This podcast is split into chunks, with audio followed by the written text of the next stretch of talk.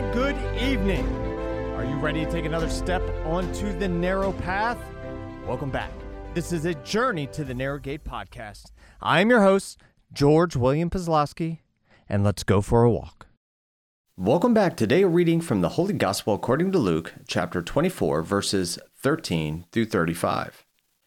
That very day, the first day of the week, two of Jesus' disciples were going to a village seven miles from Jerusalem called Emmaus. And they were conversing about all the things that had occurred. And it happened that while they were conversing and debating, Jesus himself drew near and walked with them. But their eyes were preventing them from recognizing him. He asked them, What are you discussing as you walked along? They stopped, looked downcast.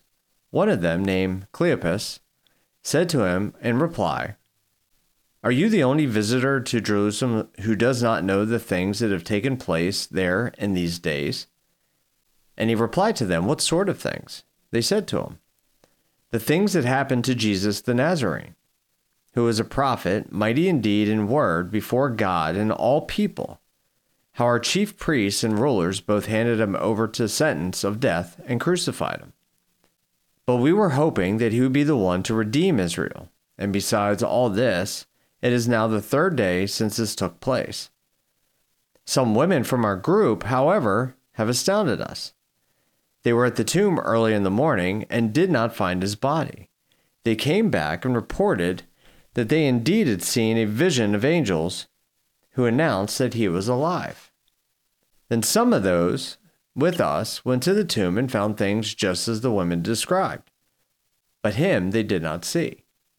And he said to them, Oh, how foolish you are! How slow of heart to believe all the prophets, all that the prophets had spoke.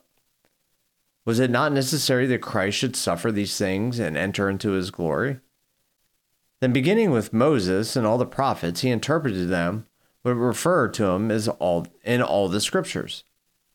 As they approached the village to which they were going, he gave the impression, that he was going on further.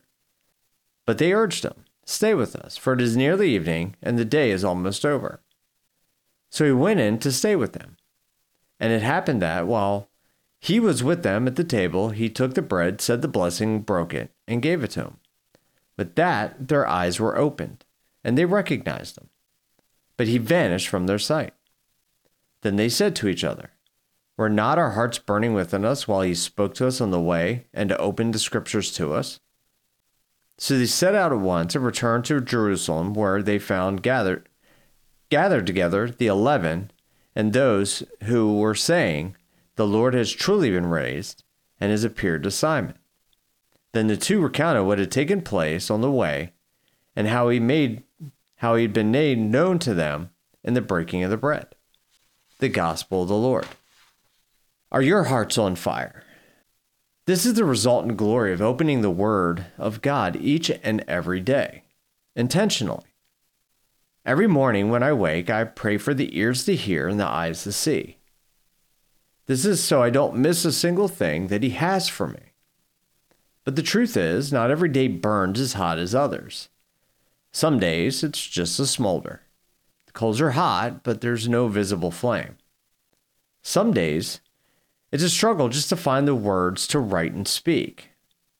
It's been 1,255 days since I started this journey.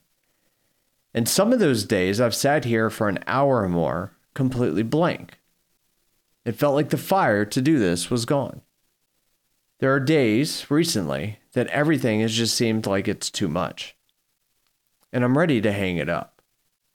But there's always a fire in me to get up early, be with our Lord, stay in the Word, and push through whatever I'm feeling that day, even when it's not a visible flame, or I could feel the heat. I know it's there. Literally, it's my life force. It's my strength when I feel weak, my ears when I'm deaf, my eyes when I'm blind the fire always remains. The question is this Will I feed it today? Will I put Christ above everything? Is it a non negotiable to me? Will my prayer actually ring true? Give us this day our daily bread. Remember when the manna would appear each day in the desert and they complained about only having that to eat? Feeding our soul is first and foremost. The Word is one part of our daily bread, our nourishment. It's what sustains us, it's what keeps the fire alive. It keeps the connection open.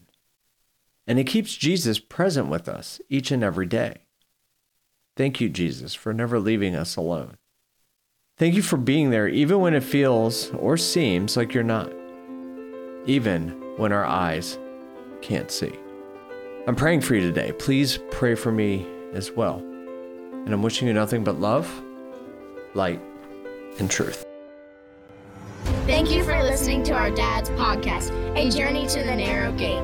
And if you want to keep receiving the Word of God daily, please follow or subscribe and leave a review. Keep listening because God is working all things for good. We, we love you and we are praying for you.